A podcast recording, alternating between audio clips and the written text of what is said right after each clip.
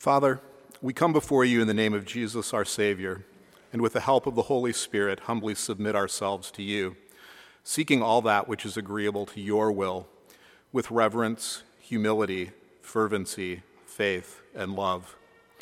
God, we praise you because you are the one, only, living, and true God, infinite in being and perfection. With the psalmist, we exalt you, saying, For the Lord is a great God and a great king above all gods. In his hands are the depths of the earth, the heights of the mountains are his also. The sea is his, for he made it, and his hands formed the dry land. God, in you is all life, glory, goodness, and blessedness. You stand in no need of any creature which you have made, nor do you derive any glory from us, but rather, you manifest your glory in, by, unto, and upon that which you have created. We praise you, Father, because you created us both to glorify you and to enjoy you forever. May our worship here today be an occasion of just such glorification and enjoyment of you, acknowledging that to you and you alone is due such worship, servants, service, and obedience as you, in your perfection, are pleased to require of us. Almighty God, protect Redeemer Presbyterian Church.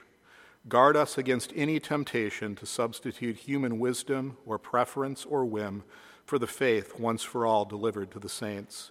Protect and purify our worship, teaching us to humbly rely upon the means of grace that you have ordained in word, sacrament, and prayer. Resting in the full confidence that your knowledge of what is best for your church is infinite and infallible.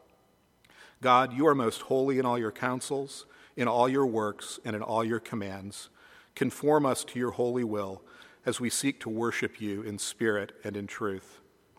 God, for this purpose, we pray that you would raise up even from this congregation faithful distributors of your word, who, setting aside all earthly gain, would both in life and doctrine seek your glory, most especially through the proclamation of your gospel. Not a message of what we do, but rather the good news of what you have done, are doing, and will do, all to the praise of your most glorious name. We praise you because we, your sheep, hear Christ's voice, and he knows us, and we follow him. And he gives us eternal life, and we will never perish, because no one will snatch us out of your hand. God, you've instructed us to pray for those whom you have placed in authority.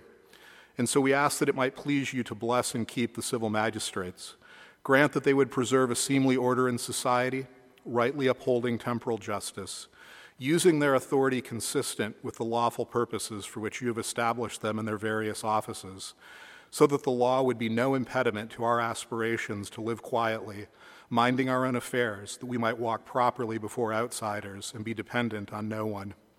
God, we pray that it would please you to come to the aid and comfort of those in our congregation who are sick, in body, mind, or spirit as well as those who face dangers, trials, and temptations of every kind. Provide for us in our time of need.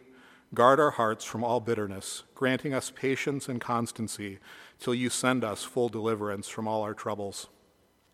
Father, as John Knox said in praying for the church over 450 years ago, you are our creator, and we are the work of your hands.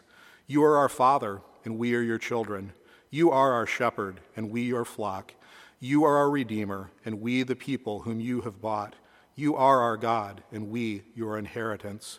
Correct us not, therefore, in your anger, O Lord, neither punish us according to what we deserve, but mercifully chastise us with a fatherly affection, that all the world may know that at whatsoever time a sinner repents of his sin from the bottom of his heart, you will put away his wickedness out of your remembrance, as you have promised by your holy prophet.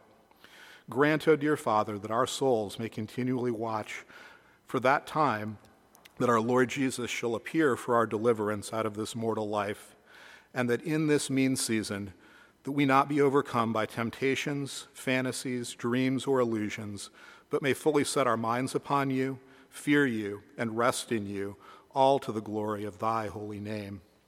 And now, Father, as we prepare to hear your word preached and to partake of the supper, grant us the gift of submissive hearts, that by your precious means of grace and by your Spirit you would confirm us in Christ, comfort us in Christ, and build us up in Christ, to the end that you, our God, would rule over us, sustaining us in the hope of our bodily resurrection and life together in your kingdom forever, all to the praise of your glory. Amen. I'd like to invite the ushers to come and receive the